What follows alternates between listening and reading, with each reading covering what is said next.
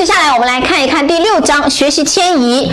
首先，近五年之内呢，这一章考的非常的少啊，它只考过一个简答题，选择题呢完全没有涉及到。所以这一章咱们简单的来看一看。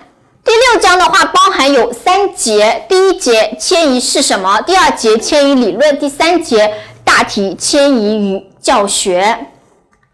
我们先来看什么是迁移啊？先看了第一节它的概念跟它的分类。首先，先理解一下到底什么是学习迁移。它指的是一种学习对另一种学习产生的影响，这个叫学习迁移。比如我们生活中经常说啊，如果一个人你要是会骑自行车，那你肯定会骑电动车。为什么呢？因为很像。说会骑自行车的人，很快就能学会骑电动车。这就是典型的这里所谓的一种学习对另一种学习的影响啊，这就是学习迁移。我们生活中常见的一些词，举一反三、触类旁通，还有个成语叫闻一知十，这三个词就是非常典型的学习迁移的现象。所以它有的时候会出现在选择题当中啊，他问你啊，这些词代表的是什么现象？或者说学习迁移下列哪一个不属于学习迁移的是什么呀？他让你选出来。所以看到这些词，大家要知道啊，它指的是学习的迁移现象。好，我们重点来看一下它的分类。如果考选择题的话呢，那肯定就是考学习迁移的分类了。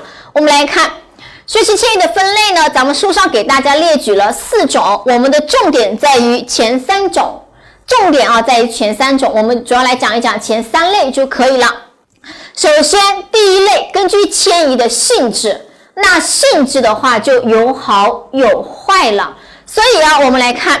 如果是一种学习对另外一种学习起到了好的作用、积极的或者促进的作用，这个叫正迁移。比如说，学了骑自行车，再学骑摩托车会更容易。这个更容易不就体现了会促进吗？所以它是正迁移。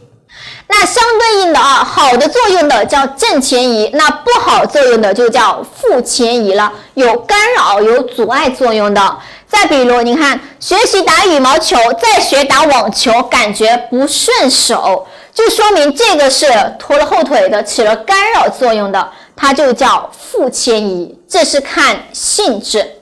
好，第二类，根据迁移的方向啊，根据方向，它可以分为顺向和逆向迁移。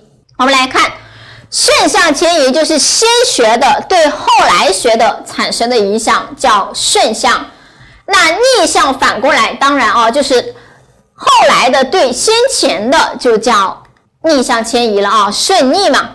温故而知新，温习旧的，然后呢有了新的体验，这是旧对新吧。所以是以前的对后来的，它是顺向的。而逆向，你看学了高等数学后，对于学习初等数学产生的影响。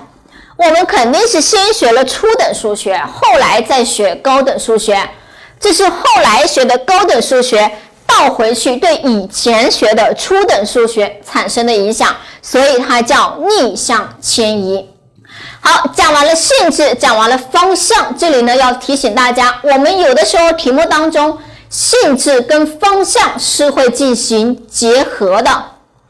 我们说性质有正迁移和负迁移，而方向有顺向迁移和逆向迁移，它们呢交叉一下就产生了四种迁移类型，分别叫顺向正迁移、顺向负迁移、逆向正迁移和逆向负迁移，它们是可以结合起来考察大家的。比如我们来看一下啊，来看一下题，首先。学习了骑自行车有利于学习骑摩托车，这是我们刚才看到的例子。所以他说有利于，所以从性质上来看，这是非常典型的正迁移，对吧？那我们再看方向啊，从方向上来看，学习了骑自行车有利于学习骑摩托车，说明是先骑的、先学的自行车，对不对？先学的自行车对后来学的摩托车产生的影响，所以方向上来看，它应该是个顺向迁移。那结合性质，它就叫顺向正迁移。第二，学习了骑自行车不利于学习骑三轮车。从性质来看，不利于，所以它是一个负迁移。从方向上来看，它也是先对后吧，先学的自行车，后学的三轮车，所以它叫顺向负迁移。第三，学习骑三轮车后再骑自行车，感觉不方便，感觉不方便，那就是典型的负迁移起了干扰作用。好，从方向来看。学了三轮车之后再骑自行车，说明是后来学的三轮车倒回去对以前骑的、以前学的自行车的干扰，所以它属于逆向的，结合起来叫逆向负迁移。第四，学习了骑摩托车之后，自行车骑得更好了，骑得更好了，那就是正牵移，对吧？方向的话呢，也是逆向的。所以它叫逆向正牵移。好，通过这么几个题，大家应该掌握了啊，应该掌握了方向跟顺逆，方向跟正负啊，它是可以结合的。